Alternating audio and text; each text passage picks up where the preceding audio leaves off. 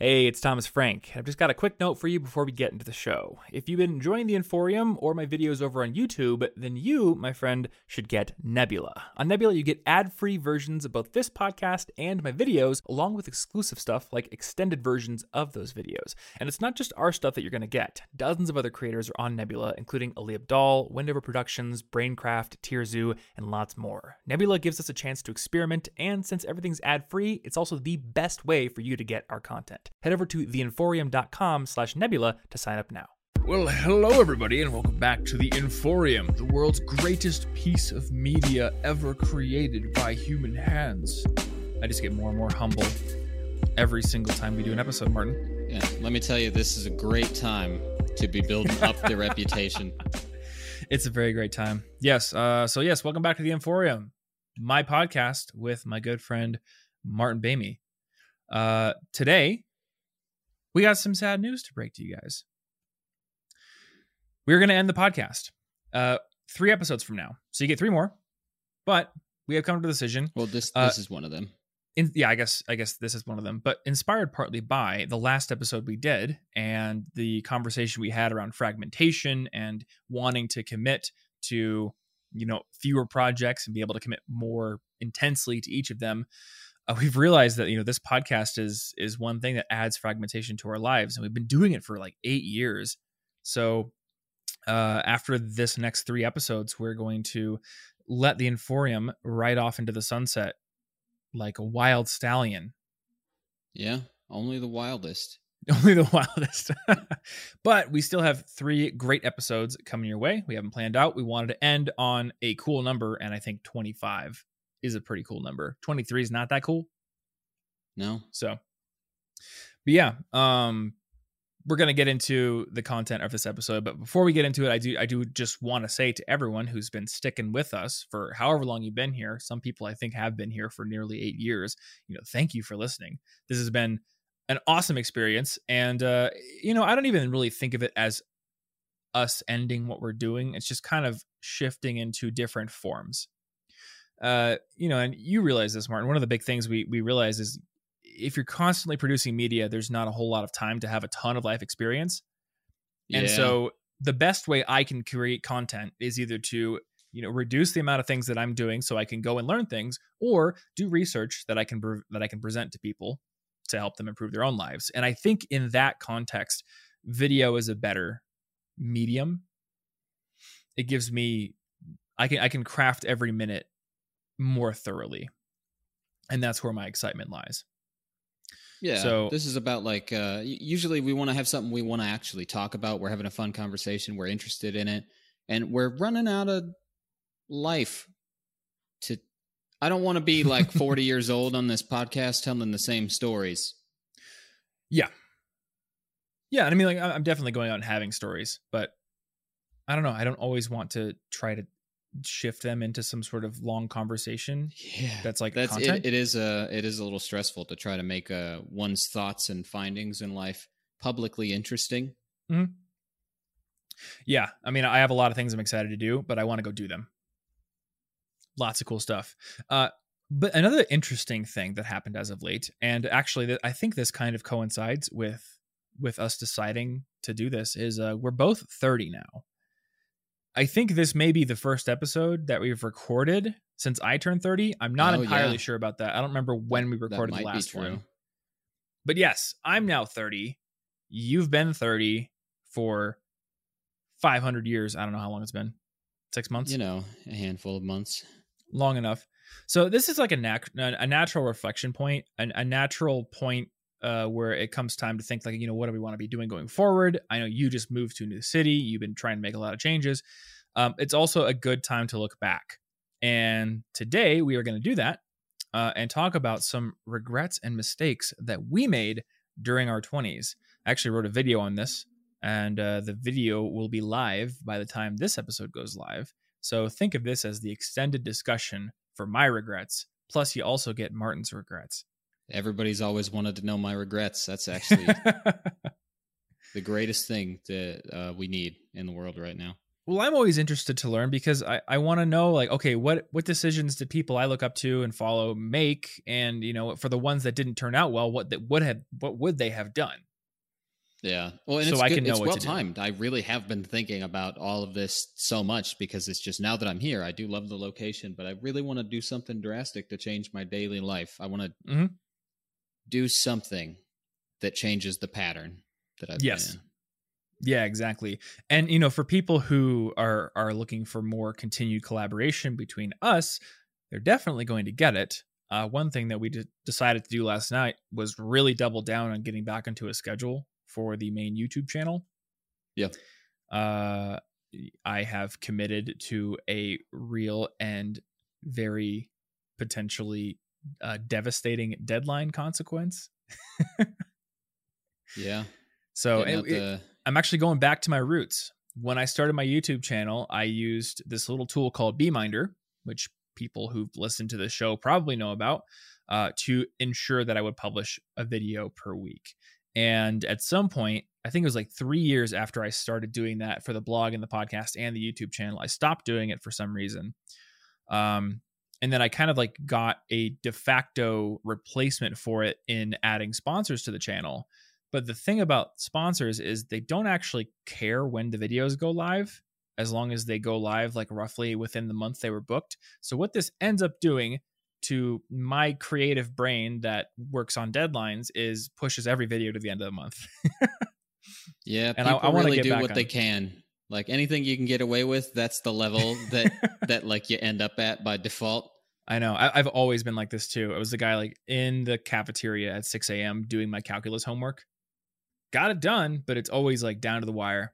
And there's I there's just not a way for me to convince myself to work differently. So I need to actually introduce real deadlines. Um, so that's what we have now. And Yeah. you can look forward to a brand new video on the Thomas Frank channel every week, plus videos on Thomas Frank Explains if you're into Notion tutorials and templates and builds and projects there. yeah you nerds You nerds. Yeah. I mean, the Thomas Frank Explains channel is purposely got a vague name so we can go forward in the future, possibly doing other things. But right now, my mission is to create the world's best platform for teaching you how to use Notion on that channel because that's where my interest lies. And we've been able to do a lot of cool stuff with it. So, anyway, we're going to get into um, some regrets that we have looking back on our 20s. I've got four of them. I don't know how many you have. i established four I only have four. Only four regrets. No, I, I only I only wrote four on my list because I wanted to have a decent amount of time to discuss each one. I certainly have other regrets. Uh, some of my regrets are private. These are the ones that I am willing to talk about in public, and I've got Yeah. four that I think I can you know get into. Uh, so I'm gonna go ahead and start with the one that I am sitting in at this very moment. you hate I chairs regret. Yeah, I regret sitting in chairs. Definitely regret sitting in a chair. Well, you know what? You, don't get me going on chairs. Oh no! Here we go. I've accidentally. I I don't regret- know why I do this. I know I how easily regret. Tom This is is regret 0.5. I regret buying this fancy office chair because I've learned that a normal office chair, which costs like one sixth the price, is just as good as long as you're active Oh yeah, I'm sitting in an IKEA out. chair. Yep. Uh, I I regret ignoring how easily I can get Tom on a tangent. So Yeah, you really can. that's my bad. Anyway, no, the, the big regret number one is the house that I bought. I regret not buying a house, but buying a house where I bought my house and prioritizing the size of the house over the walkability of my neighborhood. Uh, so last year, I think we've talked about this. We, had a whole house buying episode. My fiance and I started looking for houses at the insistence of my friend Charles uh, because the interest rates were so good and we spent years saving up for a down payment. Um, so we start looking, and I, had some criteria established over time. But as we looked and got excited about houses, and then you know our priorities started shifting, and also we got outbid for quite a few houses, or they fell through for whatever reason. Uh, we ended up buying the house that we're in right now, which is quite a ways away from downtown, like 20 miles Yeah. at least by bike. I don't know what it is by car. Um, which means that we moved out to the burbs. And I think I think the pandemic did a number on how much I prioritized walkability because I've always been the guy who loves to be able to walk or bike to a coffee shop or go to the grocery store real quick on foot. And because everything was closed for a year, I basically forgot what that was even like. And also got really excited about like the prospect of building a big YouTube studio and being able to do cool things. So I think that definitely warped my perception. But you know, long story short, we ended up buying in a neighborhood that's not very walkable. It's a very pretty neighborhood, but you know, if I want to go like walk somewhere, there's just not really a place to go walk to. So everything is very car centric. And when I had made lists of things that I kind of prioritized for living in like houses, even when choosing rentals in the past, I always had walkability on there. So I guess the regret that I have is letting the fact that I was inside for a year and also letting the excitement that I had for the space and the stuff sort of supersede that priority, which I now realize is a very, very high up on my list priority. Um, and, and I guess it's like an extra regret because even though we couldn't afford like the super trendy neighborhoods that are really close to the downtown area where we would love to live, there were definitely areas where we could have bought and we could have sacrificed a bit on space, but we could have gotten into a neighborhood where it was like more walkable and there were things to go to. So Anna and I both share this. Well, that that's good. It's good that uh, you both share that regret, so that mm-hmm. that's just convenient for moving. But yeah, sometimes you trip, you fall, you buy a house in the suburbs. Whoops, I guess.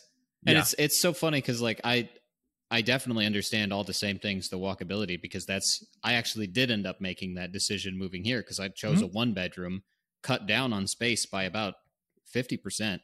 Yeah, and it's uh, worked so far. It's a little cluttered. I will say that that does annoy me, but mm-hmm. yeah, the walkability is such a big. Going without a car for a week or two, just straight, and not even you get into it. And actually, when I get in my car now, it's been so long that it smells like a new car again. Really? Well, I also I don't BO? I don't bring you know I don't bring food in the car. I don't yeah, smoke. I don't like. There's no reason that it would change its scent. So I'll get in after a while and I'm not used to it. It smells like a new car all over again. That's that's a nice little side benefit of not driving very often. Yeah, but it, it's just super super nice to have a walkable thing. Do you have any idea uh, when you might? I don't know. I don't uh, know. What, what, does one do with a? I mean, you can't just hmm. like hit a button, right? That just well, the nice thing houses with somebody. So, so there are some considerations to make here. The nice thing is that I do own the house. Yeah. So I have like a decent amount of control over what I could do. There are also some some limitations. It would be trivially easy to sell this house now if I wanted to. Probably okay. even make a profit on it. But there's like a golden handcuff situation with that. Because if you buy a house, this is good information for people uh, who are considering to buy a house. If you buy a house, you need to live in it for at least two years. Live in it, not own it. Live in it uh, for it to, for it to be considered your primary residence. And if you sell your primary residence, then I believe it is up to two hundred and fifty thousand dollars in profit is tax free. Really? Yes. But huh. so if I were to sell this house now, I've only lived here for eight tax. months. I would have I would mm. be subject to capital gains tax, and it's if I've only lived here for eight months, so it would be short term capital gains, which would be my income tax rate. And since so, this is your primary residence, it's not like you're trying to cheat some system and sell three billion houses without tax. You just this is actually your primary yes, residence. It is my yes, but I have to. Yep, I have to live here for long enough for it to be considered that, that from a taxation perspective. Yep. Uh, there's some other rules like you have to live in it for two years and then you have to have lived in it for two out of the past five if you've owned it for a long time. So like if i had a house mm. for 10 years but i hadn't yeah. lived there for five years then it wouldn't be considered my primary. So there's, there's all these things. Um interesting i'll tell you what i would do. If if it was just me i think i would uh, rent this place out and go live in new york for a year. Because we've got some we've got some cool stuff going on at standard we're building out like a new office space like it, it seems like an exciting thing i think that's what i would do but it's not just me, you know. Anna and I are getting married, so her opinion comes into this. So we may be here for a while. That's fine.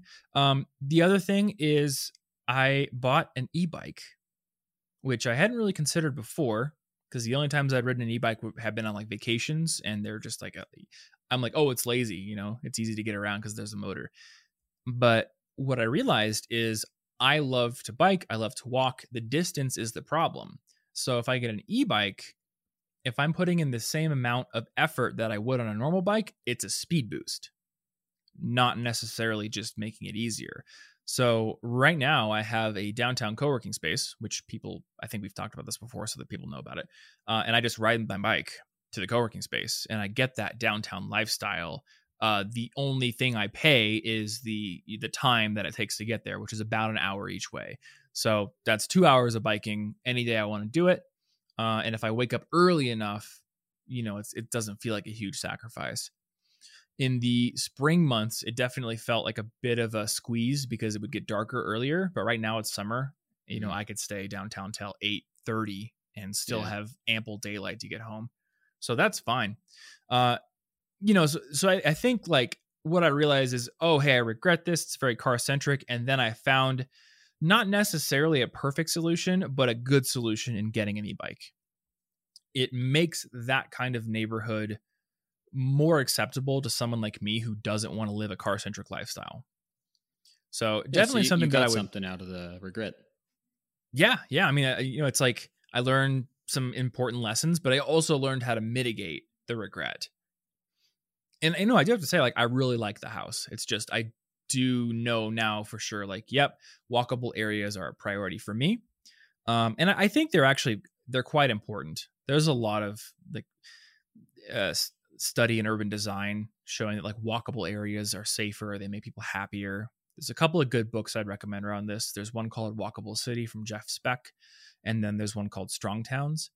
Uh, Strong Towns in particular sort of opened my eyes to the fact that neighborhoods like the one I live in are actually inherently uh, financially unviable long term because the amount of money it would take to like replace the road outside my house or redo the pipes when their end of life comes, that amount of money it would not even like my property taxes would not even come close to covering that. So the way that they cover the repairs to older neighborhoods as suburban sprawl keeps expanding out is by you know building a ton of new neighborhoods and getting a ton of initial tax revenue from these new neighborhoods when their roads are new and you know shiny and don't need a ton of maintenance. So it's basically like a gigantic Ponzi scheme, essentially. And I don't know when it all comes crashing down, but like someday, this Yay. configuration of city building is not going to be viable anymore. I love houses of cards. It, yeah, it is basically a house of cards. So that's another thing I've been thinking about. Is like, well, right now the value is going up, but you know, how many years is it until that starts to hit this neighborhood? Probably very long time down the road, but it is a thing to think about. Anyway, yeah. so my, my main my main takeaways there for anybody listening is you know if if you have walkability, if you have you know the desire to be able to go to a coffee shop or grocery store, if that's important to you, um, you should probably put it at the top of your list if you can. And you know, space is nice to have, but it's space is like a very nice thing to have when you have it, but it's definitely like more interesting to dream about it, I think. And there's something about having small space that makes you creative with how to you how you use it. Yeah. I mean, remember I never, how creative we had to be in in my old apartment when we just had one room for the studio we re- we, we uh, reconfigured that thing like five times. Yeah, we had some great little tricks and stuff, and now it's just like, ah, just chuck that over there, chuck that over there. Don't worry about it; it's fine. So you know, I realized like uh, creativity thrives in limitations, and um, with the space you have, you you might be able to do what you want to do. Anywho, that's regret number one for me. What do you got, my dude? I'm going to start it off with some levity, but my first regret is poisoning my joys. There's no levity. I, I, lied. That's not very light. Um, So basically, when I find something I like, I start to get good at it. Then I start to treat it like a project. Then I start to set expectations that would make the most of it or make it more impressive. And then it stops being fun and I fall off of it. It has been a problem with language, reading, photography, and I just sort of once I get going, I take that acceleration to mean I should make this a productive thing and I ruin it for myself. Mm. So I, I did that a lot. Now I have been fixing this recently with uh, piano specifically, and the way I've been doing that is realizing that I don't I don't want to practice piano, and not at least not in the way where you do scales or practice written. I just don't care about that. I don't want to. That's not not what it's for. All I want to do is sit down at it, particularly if I'm feeling something, and improvise. And that's it. That's all I want to do. And now I have like 150, 200 melodies that I want to combine with chip tunes and do all this cool stuff with that I'm excited about. And um, I I like it because I haven't decided this isn't impressive enough to show my true piano technique or or something. Like a pianist yeah. would not watch this and say, "Wow, how is he?" Like I don't care. I'm not trying to be impressive. I'm just feeling stuff and improvising, and I'm just trying to find how I naturally do things. I'm trying to think, can I tap into my own motivation without making it something that requires willpower? It, why can't I just uh, find my natural happiness and let mm. that be enough for a lot of these things. Huh. I have so another one of the regrets on my list. I think I'm gonna have to merge it in here. Is almost the opposite of yours. Ooh. So we're gonna do this. We're gonna merge it. Uh, the second regret I was going to talk about is I look back on my 20s and I see all of these things I started, like you did, and like you, I go hard on them. But what it ends up doing is having me drop a lot of other things I was already doing. So I look back at 10 years of living and I'm like, well, I got kind of good at all this, this, this, and this. And a lot of them were just fun and that's fine. But definitely with some of them, I wish I would have stuck with them more. And I wish I could look back on a greater body of work. And for, specifically for me, it's music.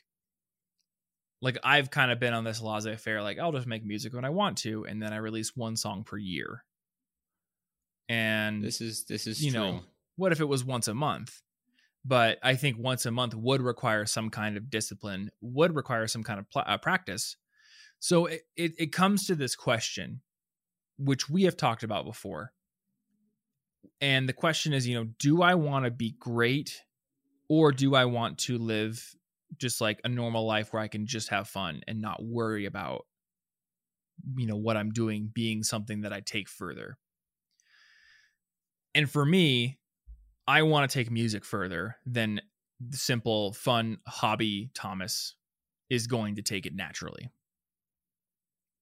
That's I want to look back, you know, when I'm 40 and I want to see a lot more songs. I want to see a lot more progress. I would regret not doing it. Yeah. Well, for me right now, the music is also what I want to focus on, but it's just mm-hmm. sort of happening all by itself. It's uh, I getting a finished song out. I do actually hope to get maybe one a month done. Mm-hmm. But as far as like straight up practicing the skill of piano, that just it kills my desire to sit down. Yeah. So yeah, I guess uh, I get that. It's just sort of and and another example outside of music is just I'm cutting back my language expectations of myself. Mm-hmm. I still like the ones I study and and speak to whatever degree I speak them at this point. But I don't know that I actually like I thought about it a lot since I was wanting to do videos and I've, you know, done research and written stuff. I don't really I don't think I want to. I don't I don't feel it the same anymore. And I could yeah. try to force it because arguably it could be useful. But mm-hmm. I'm really trying to find and tap into my natural motivation, the things that intrinsically drive me. Yeah. I guess for me, music is a dip problem. Um, mm. so Seth Godin has this book called The Dip. We're going to talk about it in the next episode. It's a great book. Actually, there's your homework assignment for next time. Read The Dip if you want by Seth Godin. And essentially he's like you know for for anything you start there's like this period where it's novel you're excited you're invested and the gains are coming easily often because it's either noob gains or you're buying things and that's easy to get a lot of Yeah. perceived uh, progress in very little time with very little effort and then you hit the dip which is like the slog the stuff that sucks. It's boring or it's hard or you're getting no recognition you're not getting where you're not, you're making things that uh just don't match up to your taste so there's that taste gap there. And the people the only people who ever get to the point where they become what Godin calls the best in the world or the best in their world are the people who push through that dip. Well there's like a very clear dip in making music for me. And you know, i'm at a point now where i know how to play guitar i can sing relatively well uh, i even know how to produce music to a degree. So it's not the fact that i can't play the guitar it's more the fact that it's very easy and fun to sit down and come up with a random sequence of chords and sing into my phone and get like you know like a like a rough feeling of a chorus for something that's easy. Easy to make stuff up. The dip is taking that sitting down actually opening up a project in studio one which is my daw and you know figuring out like how do i write this into a real song? Okay now i gotta track guitars which is tedious and sometimes boring i gotta mix things.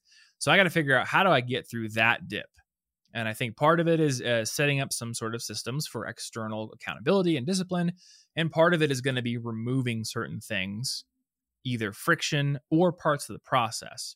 So friction i you know i should probably set up like a template that i can very quickly open up in my daw so i've got all the tracks ready to go. I want one switch that turns on all my looping equipment over here so i can you know easily write down or you know get like uh different song parts played out on my guitar so remove friction there or uh, commit to starting to work with a producer who can do the mixing for me. So that way my brain doesn't go oh god you have to write the song and also track it and also mix it. It's like no you- all you got to do is write the song track it and then someone else is going to mix it. I think you know all these different things are going to en- enable me to to publish more things. Yeah, I mean, it sounds like a good idea. mm-hmm I'm just at the, I just like I have like three full songs written in my head. yeah my my big problem is just going to be actually giving myself free time on the weekends to do it. Mhm. That'll that'll be my my downfall. But Yeah. We were talking about this last night too. Uh, and I, I realize it's not like the most relatable thing in the world unless you are someone who works for yourself. But like, if we really buckled down and got all of our stuff done quickly, we could take a week off every month. I think most people who work in like project based jobs so, you know, obviously if you if you work in a call center, you need to be there in the chair for the hours, Yeah. whatever. But like, you know, in my internship, I could have gotten th- that work done in 3 weeks out of the month and taken a week off. You know, the very presence of the weekends themselves is evidence that you don't need to be there every day. So, you know, how far can you push that? Well, there's a different answer for every kind of job out there, but uh, I don't think the answer is always, oh, just those two days off actually when i was doing my internship I, I worked four tens so i had three days off four days on all 10 hours so you know i know for a fact i could be like let's get everything for the month done in three weeks and we'll schedule our videos to come out on a weekly basis that's easy we have robots to work for us and then we could take a week to make music or travel or whatever it is yeah, well, it- it's How like amazing would that be? realistically, I think a lot of jobs could just as easily do all their full time work in 30 hours, not Mhm. 40. 40 is just, and you know, a lot of people are just messing around on their phones or Reddit, and that time's Yeah. not even being used. It's just that in our case, we're the ones choosing to waste the extra yeah hours for no reason, which feels a little bad and a little confusing. Well, this is why I'm committing to these hard deadlines again. Um, for example, the investing video that I've been wanting to make. Every time I sit down and make it, there's no hard deadline on that topic specifically. So I'll go, you know what I should do? I should go read another book on investing just to make sure my my information is Mm. extra doubly scientifically backed. And at the end of the day, a lot of that research doesn't actually matter. I, I know what I know. I know the advice I need to give. I have a lot of evidence already. So it's always just like this N plus one thing where it's like, I don't feel the deadline pressure. So, you know, it's easier than actually writing the script or filming it, uh, doing one more hour of research. Yeah, research. just more I'm not ready man. yet. Yep, not ready. It's so easy to do that. That's actually what like stalls perfectionists out. They always think, I'm not ready. I'm not ready to make my first thing. So let me only take one more course. Let me watch one more video. You gotta, I don't know, you, you gotta set up a sure. deadline. You gotta set up a thing where it's like, you must do this by this date or else, especially if you're the kind of person who always thinks, I'm not ready yet. Not ready. Yeah. That's my problem, you know? It's not like I'm just sitting around watching anime all day. It's very much a, uh, it's not ready thing. So, more deadlines, more pressure, more pressure in the areas that matter. Um, removal of the things that don't, so we don't create a situa- a situation where there's so much pressure that we burn ourselves out. Oh yeah, that's obviously not going to work. That's important. But yeah, it just feels like there's no good reason that we shouldn't have time to do like music Mhm. and stuff. You know, that's not that big of an ask. Yeah, there's no good reason, only bad reasons. So let's go cut those bad reasons out. Yeah. Uh, so I sort of cheated and added my second regret into yours. That's true. Uh, the, the I guess the summary that I think we should add there is like there isn't a right answer to this question because obviously you right now you're on the side of I just want this to be fun. I don't want it to become like a thing with deadlines and expectations. And I'm more on the side of well, I want to look back in a few years and see a certain amount of, of progress. So I think I do need to add some expectations. So the real thing is, you know, ask yourself what do you want out of any pursuit that you start? and then make a decision from there.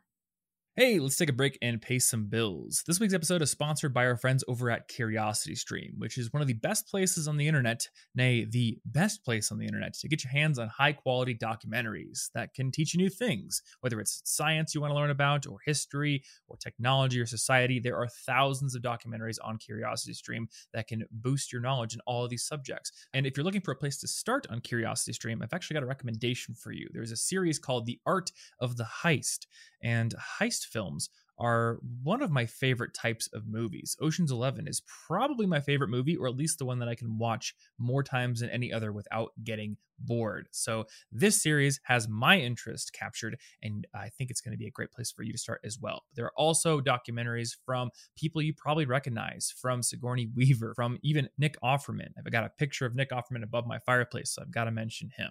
But the other great thing about Curiosity Stream is that when you sign up using our link, which is curiositystream.com slash inforiumpod, you also get access to Nebula, which is a streaming service that I built along with some of my other educational creator friends. And on Nebula, you're going to get ad-free versions of both this podcast and lots of other podcasts, but also our video content. If you watch my YouTube videos and you would like to see them ad-free, you're going to get them on Nebula. Also, you'll get them earlier than they go up on YouTube and with extra bonus content. All of my new videos going up on Nebula have Nebula Plus sections where I put extra bonus content that didn't fit in the YouTube version and that's exclusive to my Nebula subscribers. So, if you want to get access to both Curiosity Stream and to Nebula for the best price that you are going to get on the internet, a whopping 26% off, sign up over at curiositystream.com slash Inforium Pod. Once again, curiositystream.com slash Inforium Pod to get access to both Curiosity Stream and Nebula. And to be clear, that Nebula access is not a free trial, it's not limited.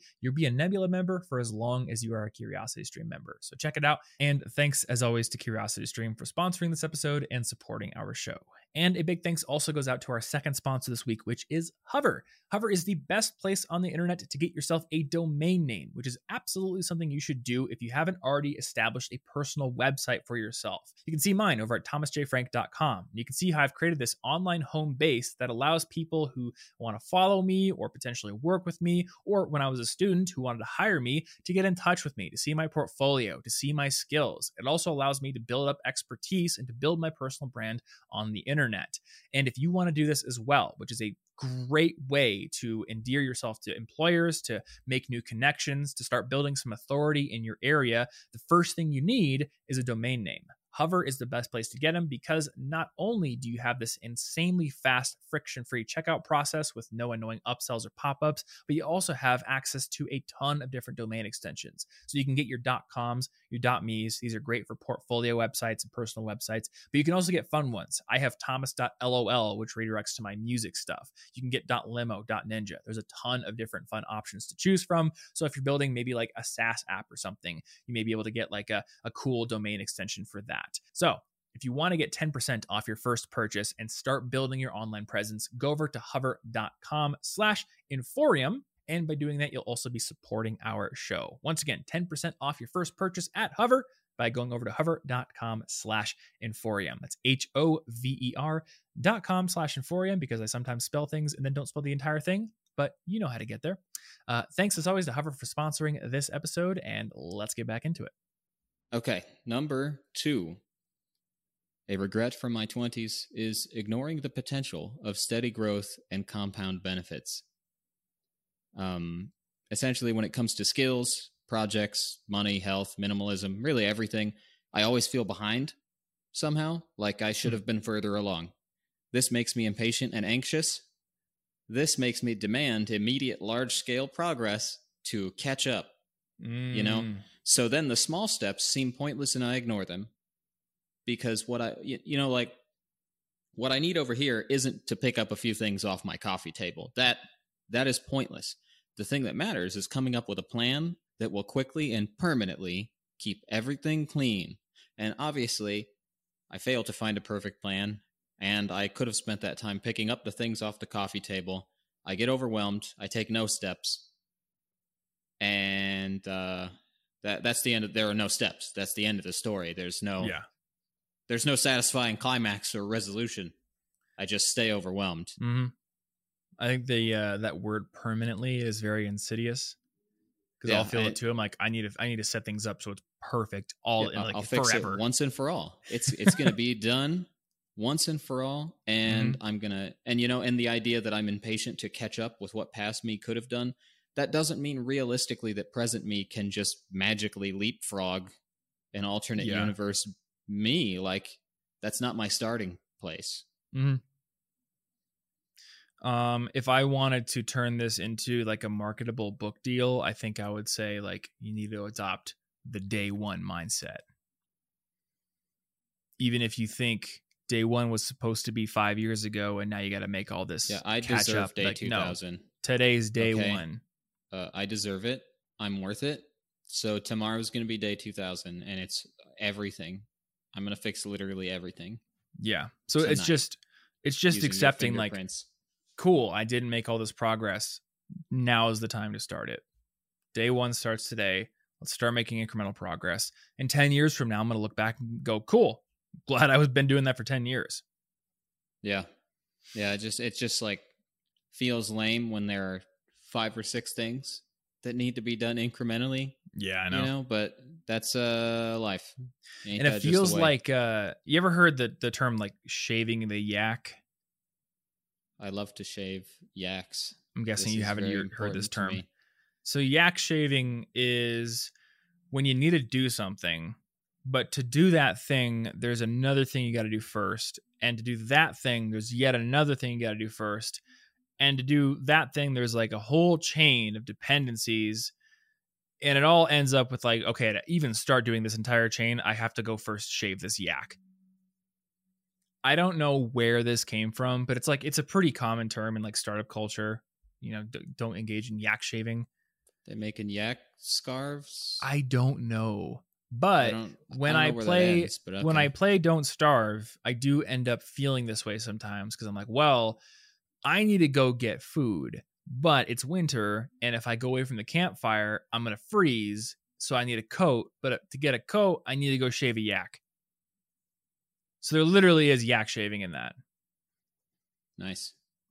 Anyway when you perceive this gap between where you should be and where you are right now there's often like some sort of external reference point you have that crystallizes that gap in your mind and then you look at that and you're like, well, that's the thing I need to be doing right now. So then the beginner steps do get they get perceived as yak shaving.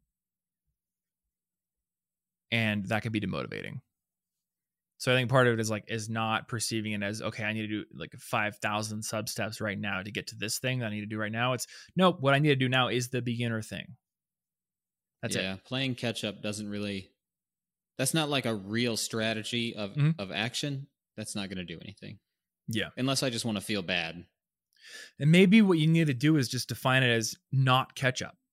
It isn't catch up Yeah, because that implies Just that you are start, behind. Start over. Just say it's a clean slate today. Yep. You're redefining your That's what I gotta do. expectations instead of maintaining the position that you are behind in life and need to get ahead.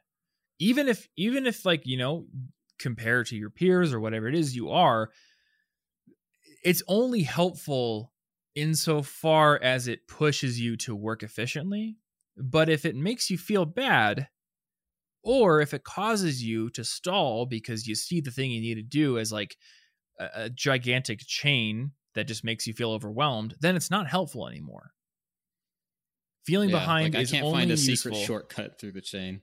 Yeah, like look, if I'm if I'm doing a group I'm bike looking. ride with with a bunch of great cyclists and the the pack starts to pull away from me and I use that motivation to really put in extra gas and and get back with the pack, that's useful.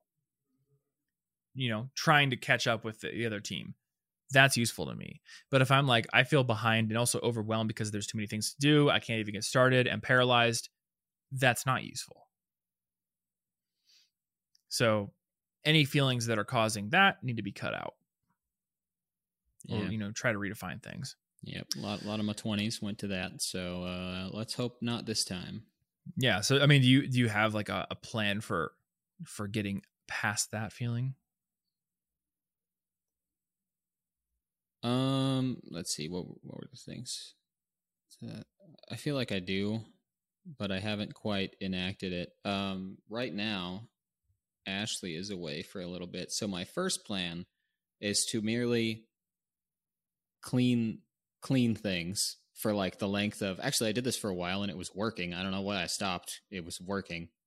Um, just like pick an album or an EP to listen to that I really want to listen to, and then clean for the length of that album Oh, every day, and like that actually worked very well i did get a lot fixed Mhm. and i started to feel in control of things and then for some reason i stopped because you know how i hate making real progress? And then and then i moved which obviously everything's a cluttered mess in boxes. So it's uh just gotta i'm gonna do that again see if that helps. Honestly a cleaner environment will help clear my head anyway. So that should have compounding effects that will help me do the next thing. Yeah. Musical Pomodoro technique. I haven't thought to do that before, but that's a good idea. it's really it's really fun because I'll be like, man, I haven't listened to that that Mobb Deep album in like Yeah. five years. I need to get that, and then I just and it's the only way for old me to discover new albums because I don't spend a lot of time listening to music. I do. I've been shuffling through my liked playlist or my yeah my liked songs in Spotify recently, and that's been bringing back memories. I'm like, oh man, I used to love Anberlin, still do, but haven't listened to them in five years. So now I'm back to listening to Anberlin Yeah. a bunch. Yeah, that sounds like a good plan. You know, just, and just getting started. Like yesterday, we talked about uh, you know, just getting started with like investing. Yep, yeah, that's one thing that I'm uh, planning to do Mhm. shortly. I think just the the act of of of starting it with a small seed investment and knowing like I now have an investment is powerful. Even if Yeah, but what you, you can see what I small. could do. What I could do is come up with a get rich quick scheme over the weekend, and then defeat alternate universe Martin, who's been investing the whole time. Oh. You're gonna need like a interdimensional portal gun. But if you can get that, It's then it just it just might work. Who knows? But yeah, the the answer will in fact to be accept disappointingly slow progress hmm until eventually it's, you know, I don't know, likably not slow. I don't I don't know the opposite right now. I I got no words. Well, uh, I think I'll move on to my next regret then, which actually has to do with investing. Nice. So um, I have a regret that has to do with an investing decision I made. Now, this I would love to be able to like tell this this very dramatic story, like, oh, I ruined myself and now I have to fix it. I didn't do that. I I've had like a pretty solid, boring investing strategy for a very long time for most of my money. But then there's the other 1%. And with the other 1%, I have a regret that I think has a pretty useful lesson. So, to set the stage here, most of the investing I do is automated and it goes into stuff that's very boring. I have a portfolio of what are called index fund ETFs. And ETFs are basically just like index fund mutual funds, but they trade on an exchange. So they, their price fluctuates all throughout the day. Uh, anyway, it's very easy to buy into them. I use an app called M1 Finance, and I just basically have it programmed to take a certain amount of money out of my bank account every month, and it puts it into my portfolio based on the uh, allocations I have set up. So maybe I have like 30% going to Vanguard Total Stock Index Fund and 20% going to Vanguard the small cap fund or whatever it is. So it's very boring, but when you look at the data over the past 100 years, almost everyone, including professional money managers, do not beat the stock market in aggregate. So, you know, maybe I gamble and pick a winning stock and beat it, but probably not. On the whole, the long term, I need to know that, you know, I am not the genius. I'm probably not going to be the market. So 99% of my money just goes into that strategy. It's called uh, dollar cost averaging, and I automate it so I don't even see it. With 1%, though, I do allow myself to buy individual stocks that I believe in. And for the most part, I have a single individual stock I buy, which is Nintendo. My reasoning for buying Nintendo, which I think is a solid reason that anybody could have, is I believe in the company. I think that they're going places. I like what they're doing. You know, the Switch Pro is coming out. We got Breath of the Wild 2 coming out. They do all kinds of great stuff. So I'm like, cool, I'm going to invest in Nintendo. And every month I put a certain amount of money into Nintendo, and it's done great. And then in 2021, I started paying a little too much attention to things that were happening in the stock market.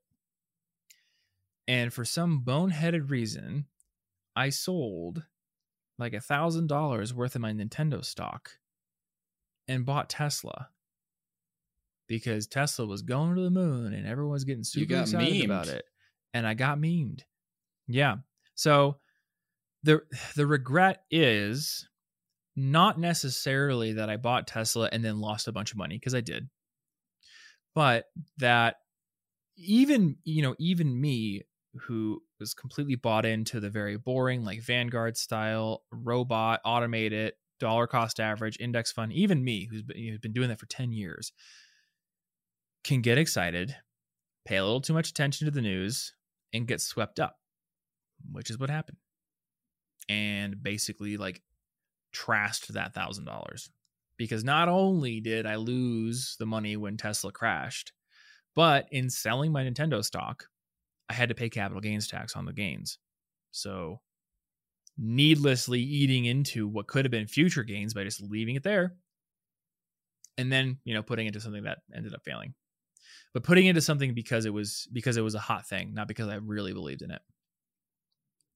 Yeah. Uh, so, Whoops, you know, I guess.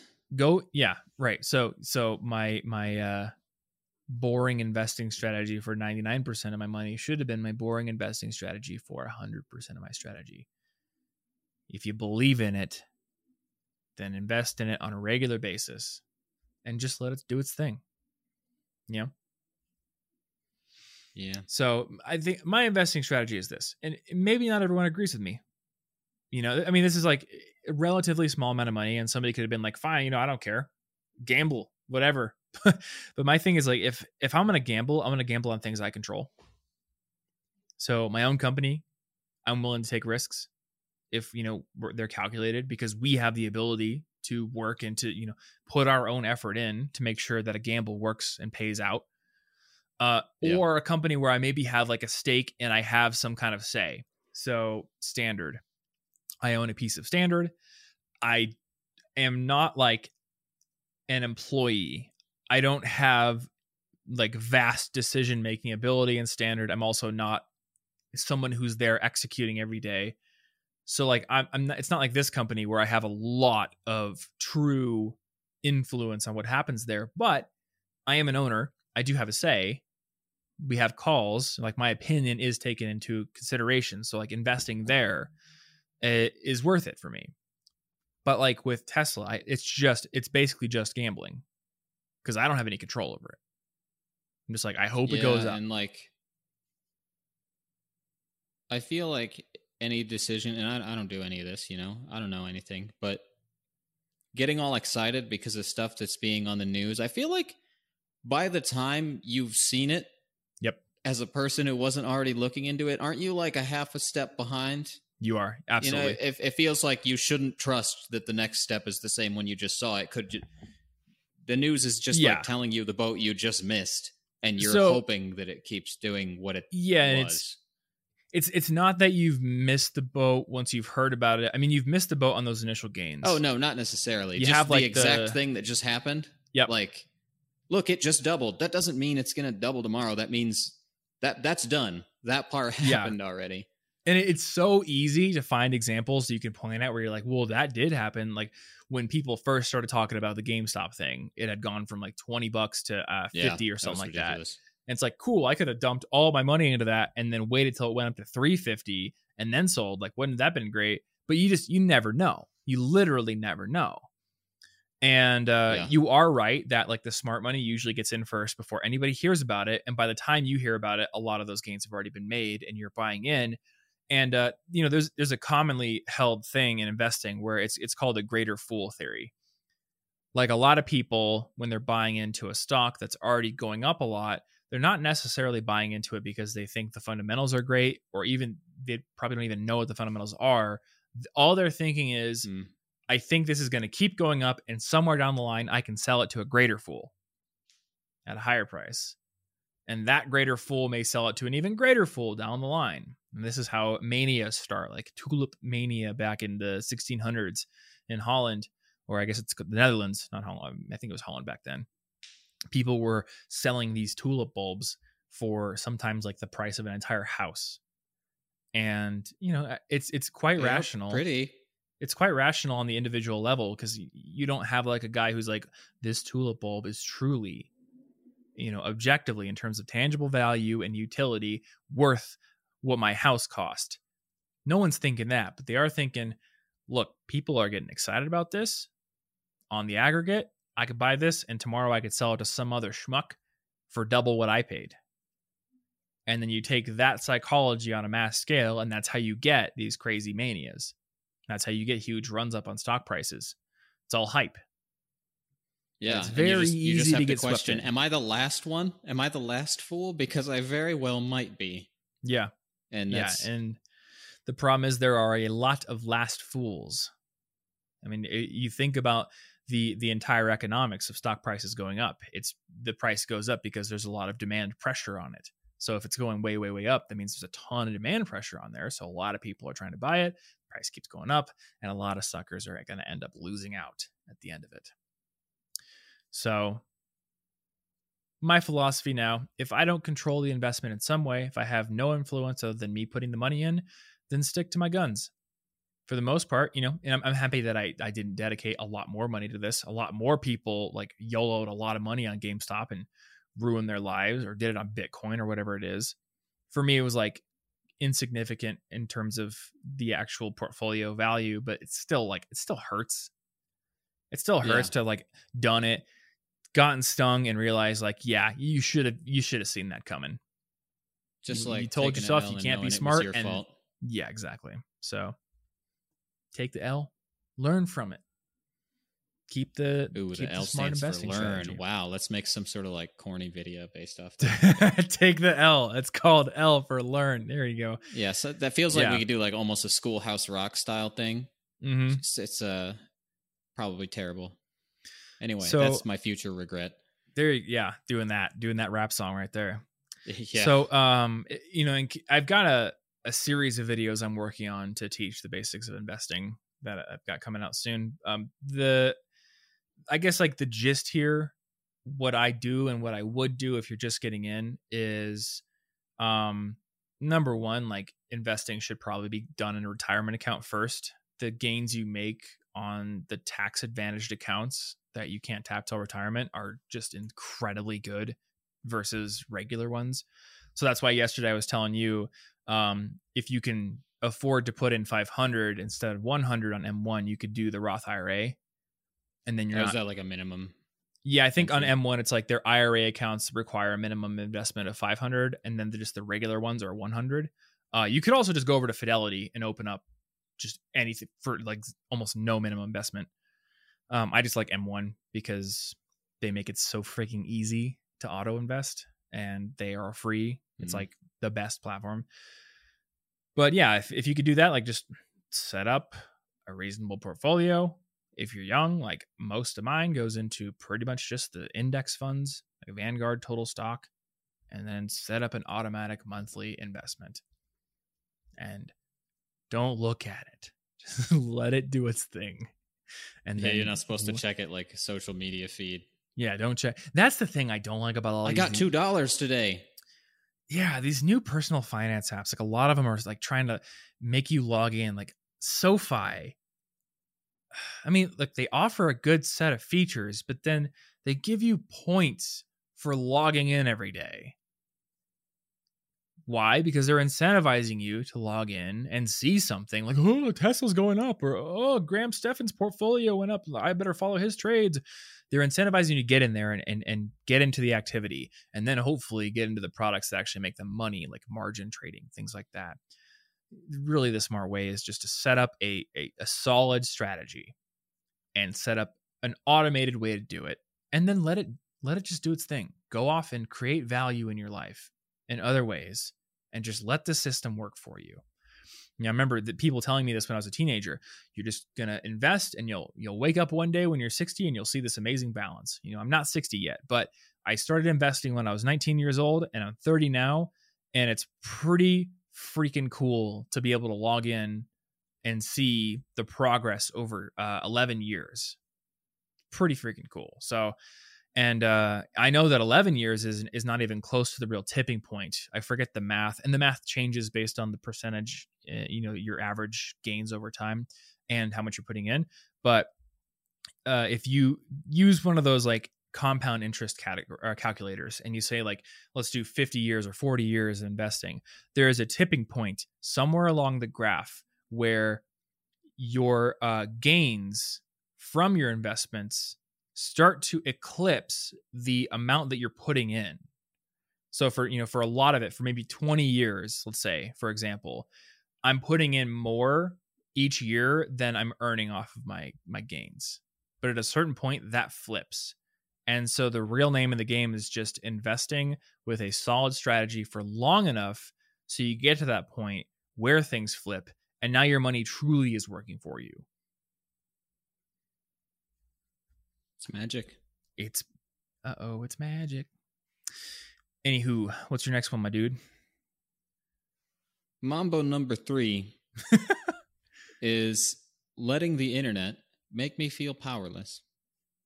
Obviously, Mm. this is um so this is a bit of it is pointless and obviously fixable. But within the last few years, I had a bit of a problem with a lot of doom scrolling. This may seem understandable to anyone who has been aware of anything at all happening on planet Earth for a while. Um, so part of the issue is obvious. I get stuck in a loop. You know, I'll keep refreshing the same pages. I'll close Twitter on my browser. I'll open it up on my phone. I'll just you know, the stupid internet addiction things. But also, and I think this is the worst part, a lot of the most widely spread things are naturally extreme due to the nature of you know the attention economy, the internet valuing the shocking often over the useful. So if I see like some crazy, just horrendous murder that happened like across the country. There's not really any tangible, useful reason for me to even know that that ever happened. It just makes me feel bad and Yeah. nothing else. And that's all that the news, that's all that the internet cares is that I looked at it because I was like, oh God, that's terrible. But I can do literally nothing that Mhm. just hurts. Um, and it's like a weird one off thing, too. You know, it's not like I can't do much there. But since doom scrolling is often showing me things I can't do much about directly, I get used to the idea that I will feel powerless and like an innocent bystander. And I think that that is a bit of an insidious side effect because Mhm. um, I think if we get too used to feeling powerless, we might not take action even when we could do something because we're just we're just Yeah. used to it. We we see a barrage of bad news every day that we usually can't do anything about, so we don't notice when we can. And uh, I'd like to spend more time in my 30s focusing on things that I can do Hmm. that might help people in, in the community or at large through cool nonprofits, any anything useful I can provide in any way that I actually can do, rather than sort of compulsively feeling bad because I feel obligated to know about every horrendous thing that happened in every excruciating detail. You know, like yeah. staying informed is noble, but it's not useful if I exclusively use it as a weapon to attack my own brain with. Mm-hmm. Yeah, I think that's that's another insidious thing about the news and social media. It, it robs your time because you see these really sensationalist things and it's hard not to get sucked into them. And then there are a lot of things, especially in your local community, that you just never hear about. But those are the things where you do have the ability to make a change or have some kind of influence. Yeah, like my my greatest ability to affect change is probably for things I didn't hear about. Mhm. And then sure there there are uh, things of like national and mainstream media importance that I can maybe do something for, donating to some cause, paying attention to something. But a lot of it is just stuff I can't. I cannot help the crazy murder case that happens in Maine because of some bre- I don't know these people. It's done. It's already happened. It's like you know, what am I going to do? That's literally just teaching me that get used to being sad and then doing nothing. Yeah. Yeah. I think maybe the, the starting point for that is spending less time on either the Yeah, internet that's the itself plan. Or or these platforms that are designed to get you sucked into the really sensationalist stuff. Yeah. You know, I mean maybe I don't think the internet is the problem. Oh no, this a is lot just of a the natural result of are a problem. like if you reward things that get attention, which seems like a reasonable way to run a website because that's Mhm. what people are wanting to see, but people want to see things that are just surprising. So sometimes it's not useful, it's just surprising. So I feel like I want to I want to cut back on a lot of the internet thing. I want to stay up to date, but a reasonable amount, you know, like maybe I check in once every day or two, you know, if I have to do it frequently because am I really going to get brand new news at 6 p.m. that I couldn't have just seen the next morning? Like, mm-hmm. is there a reason to check again?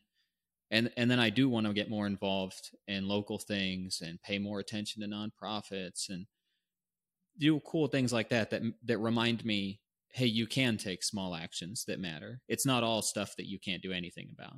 Yeah. Yeah. Um was that your third one or have you done all yours? Yeah, that's number three.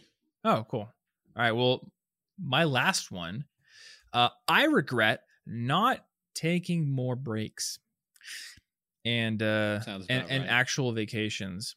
So the the context here for people who maybe don't have the ability to go take a vacation right now is due to the way my work works. I absolutely know that I have the ability to take a vacation. We said it already. Like if we really buckle down and work three weeks out of the month, we could take the other month off and go somewhere. That- That's, that's an ability. The problem is, every time I, I look back over the last 10 years, and I have been running my own business for the last 10 years, every time it, the opportunity or the idea of like, hey, let's go take a pure vacation comes up, my brain goes, nope, you can't do that. You got too much to do. You got to do this, this, this videos, dude. This thing you got to do, you got to record. You can't do it. You have too much to do. Sorry.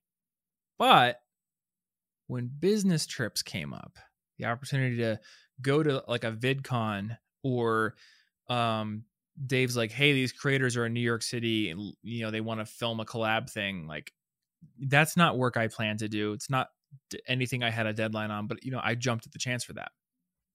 So I realized that like I think it's it's an issue of prioritization, but I would jump at the chance to do something that was like a business thing and still put my normal work on hold, but wouldn't let myself do that for vacations. Even though I do enjoy vacations, it's not like I hate going on vacation or hate taking a break or hate taking a day off. But for whatever reason, that like idea of taking actual time off, there's just like a ton of, I guess, guilt there that stops me from doing it. and it's this very insidious thing where I think, well, you know, I could do that in a few months. I always like mentally fast Yep. forward and assume that my calendar, like a, a month or two from now, is basically empty. But then, like, you have to realize that's what you were doing two months ago about now. And uh, of course, the calendar isn't empty now because you find things to fill it with. There's always someone emailing, like, hey, you know, can we gra- can we jump on a call to talk about this, this, or this, or you know, I'll wake up and I'm like, I I, I perceive that I have some time today. I, I think I'll go answer some comments in my comment section. Like, there's always something due to my own choices that ends up filling my schedule. So if I were to just, you know, pre-commit, like, all right, this week coming up ahead is vacation, then I would I would adjust my schedule around it. I would get my stuff done. It would absolutely happen. But Yeah. there's I guess there's just that that guilt there where I'm just I just go, I don't have time and didn't do it. And that went on and on and on for 10 years. Yeah, I And I would like it very not. distinctly. Like we were always just like, "Why are you you're, you're working again? This is another work trip." I thought you were just going for fun, and you're like, "No, actually, there's this thing that I'm doing is secretly." and then the one time you like took a break, you came back super refreshed. Yeah. And Yeah, it that was, just like, well, uh, yeah. Why? Duh. That was going to Hawaii and Yeah. oh, what was it, 2019, I think? Yeah, the summer of telling me about, like, 2019. Lizards, you know. If you're did, talking about lizards, you were obviously refreshed. yeah, I had to do a little bit of work on that trip because um I think it was uh it might have been right as Tony had moved to Denver and he was working on a video and it was pretty ambitious. So I, I had to like look through his edits basically a couple times and then publish it. But other than that, I think it was like one morning of work. It was like two weeks of just not work. And that was amazing. Yeah. The, the biggest thing that I kind of came away from that with was I I was super burned out before I did that. And I had gotten to the point where I was like cynical about new ideas. If I had a new idea or if someone brought me a new idea, I think I don't have time for that. Can't do it. I got too much crap to do. And then I took the break and it's not like I didn't have as much stuff to do on the other side of the break, but because I took the break, it was like a mental reset and I started getting excited for new ideas again. So we really do need breaks. And we have this culture where it's like work, work, work all the time, either because of guilt or cultural upbringing, or yeah, a lot in my case is like being on the internet too much and looking at other people who I, I see as peers or who I look up to. And I'm like, well, they're doing way more or publishing all the time or whatever it is. And then I feel, you know, more guilt or I feel like you did, where I feel like I have to catch up. Yeah. So then I'm like, oh, I'll never take a break. And uh, uh, turning 30 is, is a very good reflection point because you always know this, but you know, turning 30 is like a very powerful reminder that you're going to turn 40 and then 50 and then 60 and eventually 150. And Yeah. you're going to go, where did all the time go? Wish I would yeah, have taken some of it to just enjoy life. over, just stressing out. Yeah. Stress is not a great daily routine. No, it is not. choose one. No, it is not. Yeah, and uh, you know, like Anna's wanted to go to Europe for many years, and we never did. So Yeah. we were going to last year. We were going to actually make the the commitment to do it, and But then yeah, something happened. There it is. You can't put it off because you can't trust Earth to let you do it later. You don't know. That's true. Yeah. So, uh, you know, w- once we can do it, we're gonna do it. Actually, schedule some time. Yeah. it's hard it's tough now because like now i'm like i'm 30 i'm doing this self-reflection i would absolutely go to hawaii and anna's like yeah well good for you but the entire world closed for a year and all my conventions that i signed up for got pushed a year and now they're all happening. So i'm basically like gone every other weekend s- selling my art all around the country until december. So we may not have much opportunity to travel together for a while. That's okay. Yeah. now i just know like yep this is something that you need to prioritize take a break every once in a while because not only do you deserve it but the presence of a break on your schedule creates useful pressure that will get you to get your stuff done more effectively. Yeah.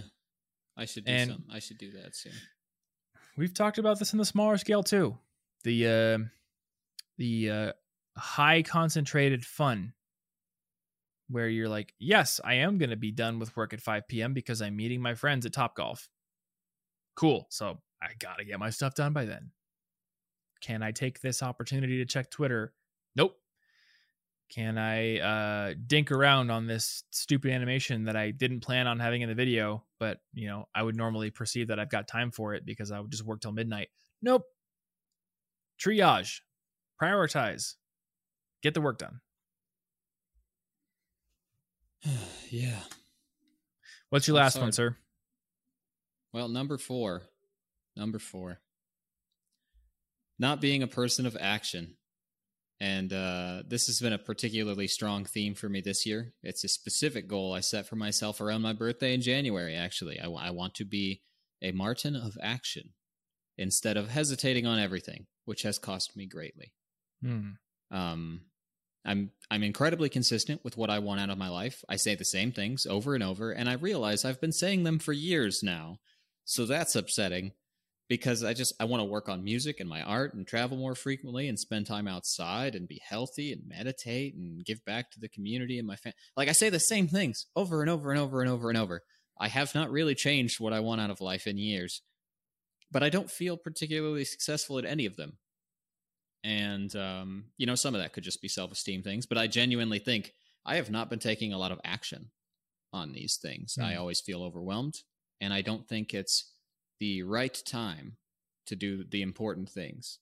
Like i can do this later like you were saying like uh, in denver i wanted to hike all the time.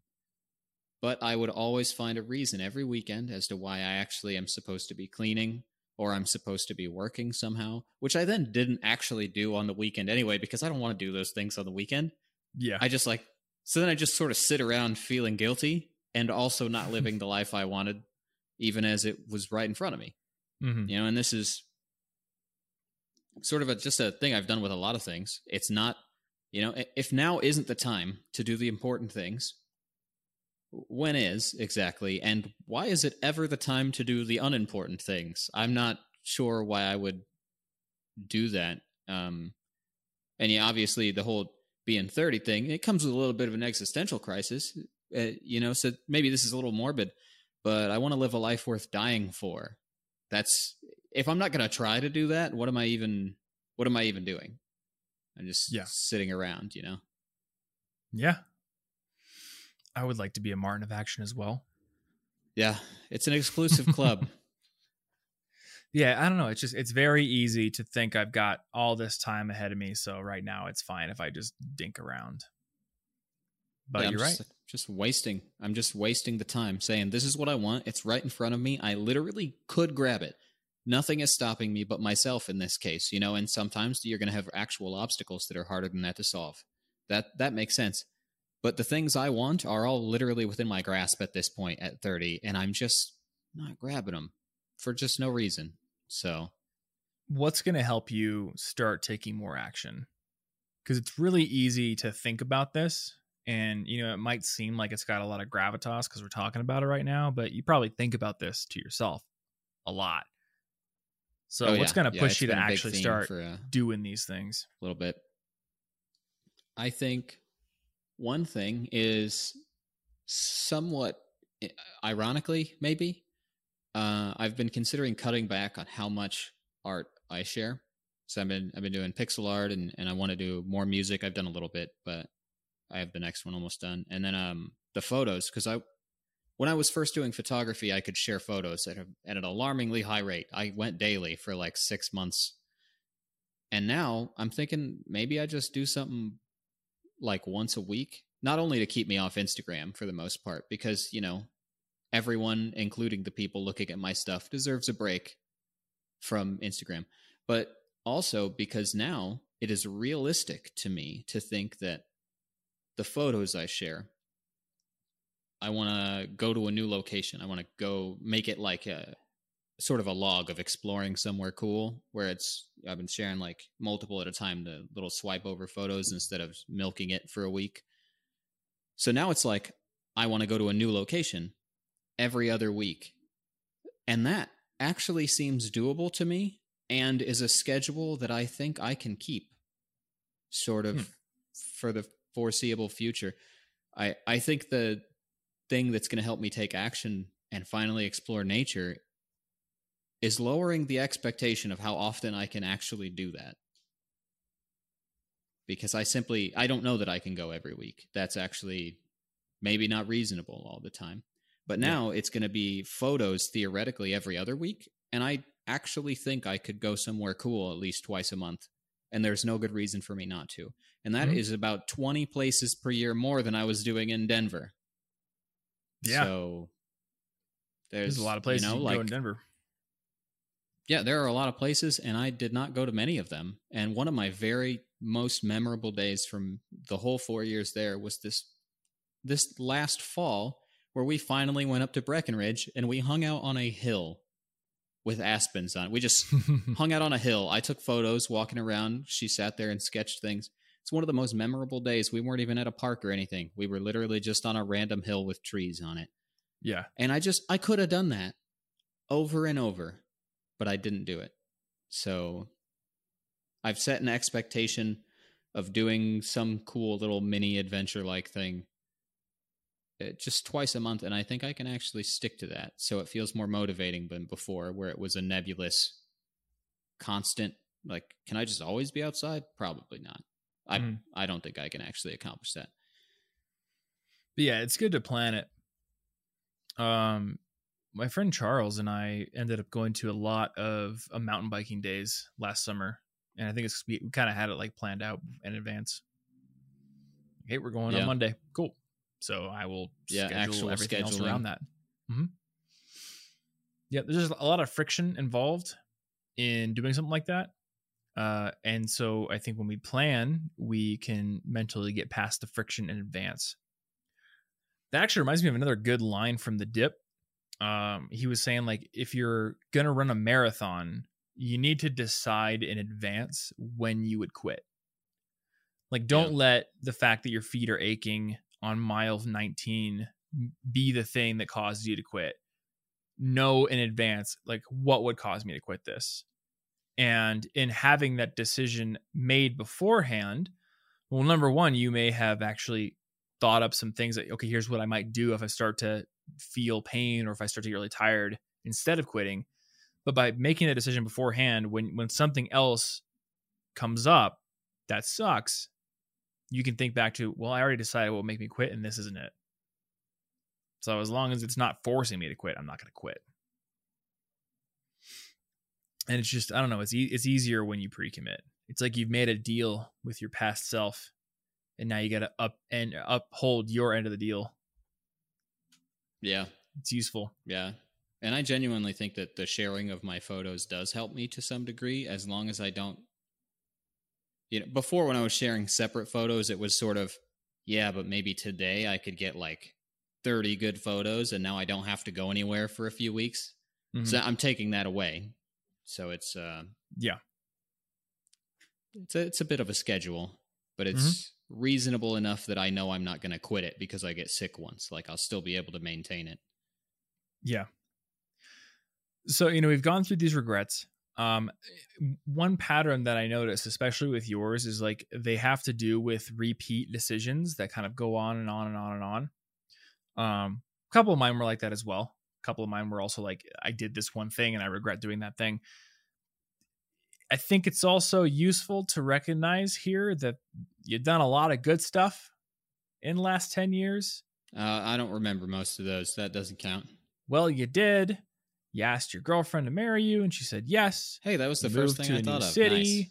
you helped me build this great company You've done a lot of really good stuff you know i'm thinking about that stuff my, myself as well like i'm pretty proud of a lot of things too i've got regrets but i'm yeah i think on on the whole i have more to be proud of and for anybody listening to this and you know thinking about your own regrets don't forget to think about the things you're proud of too it's very easy to dwell on the things we regret but we need to remind ourselves like, no, we've done good things too. Yeah. Maybe I'll Think think, about of my those. top. I'll think of my four favorite things I did in the last ten years. Uh, There we go. Let's do an That'll episode where we me. brag about stuff. yeah. Yeah.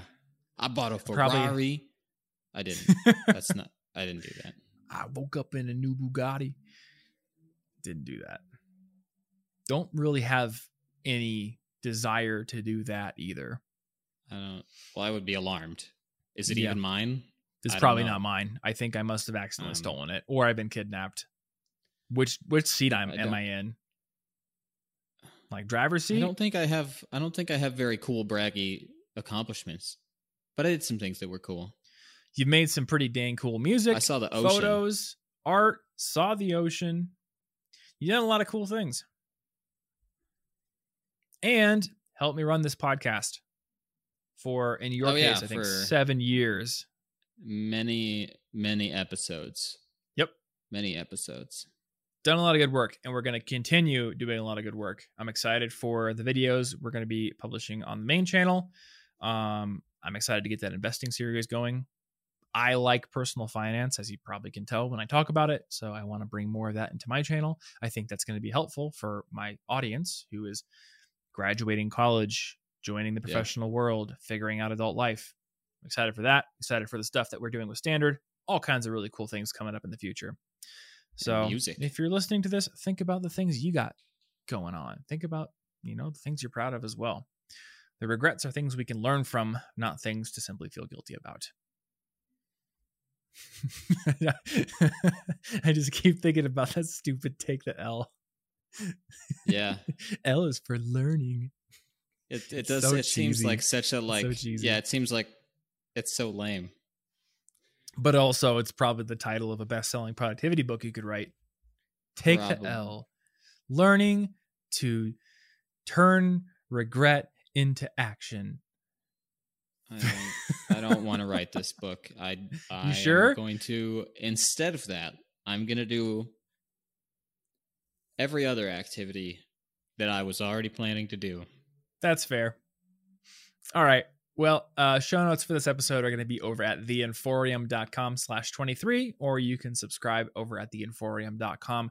Like I said at the beginning of the episode, we are going to be ending this show after our, our 25th episode here, which is actually our 325th episode because we renamed the podcast and restarted the numbering. So we've been doing this for quite a long time. Uh, but you still may want to subscribe, especially if you're new here. There's a lot of great stuff in the back catalog. We've if there's a topic around learning or academics or college, we almost certainly covered it during the College Info Geek podcast days. And there's a lot of great episodes about living a better life in adulthood as well. I'm excited for this to be something that stands the test of time. I don't think we did a lot of stuff that was, you know, super temporal. It's going to be a good archive. And that's that's something that I've always looked for in the work that I do is, you know, I want to build something that I can leave and I can let it stand the test of time and stand on its own and be useful even after I'm done with it. It's why I like making videos instead of speaking on stage for the most part. You know, speaking on stage is fun, but when I make a video, I've made a thing. Now it can go out and live its life and people can discover it over time. It's a good feeling.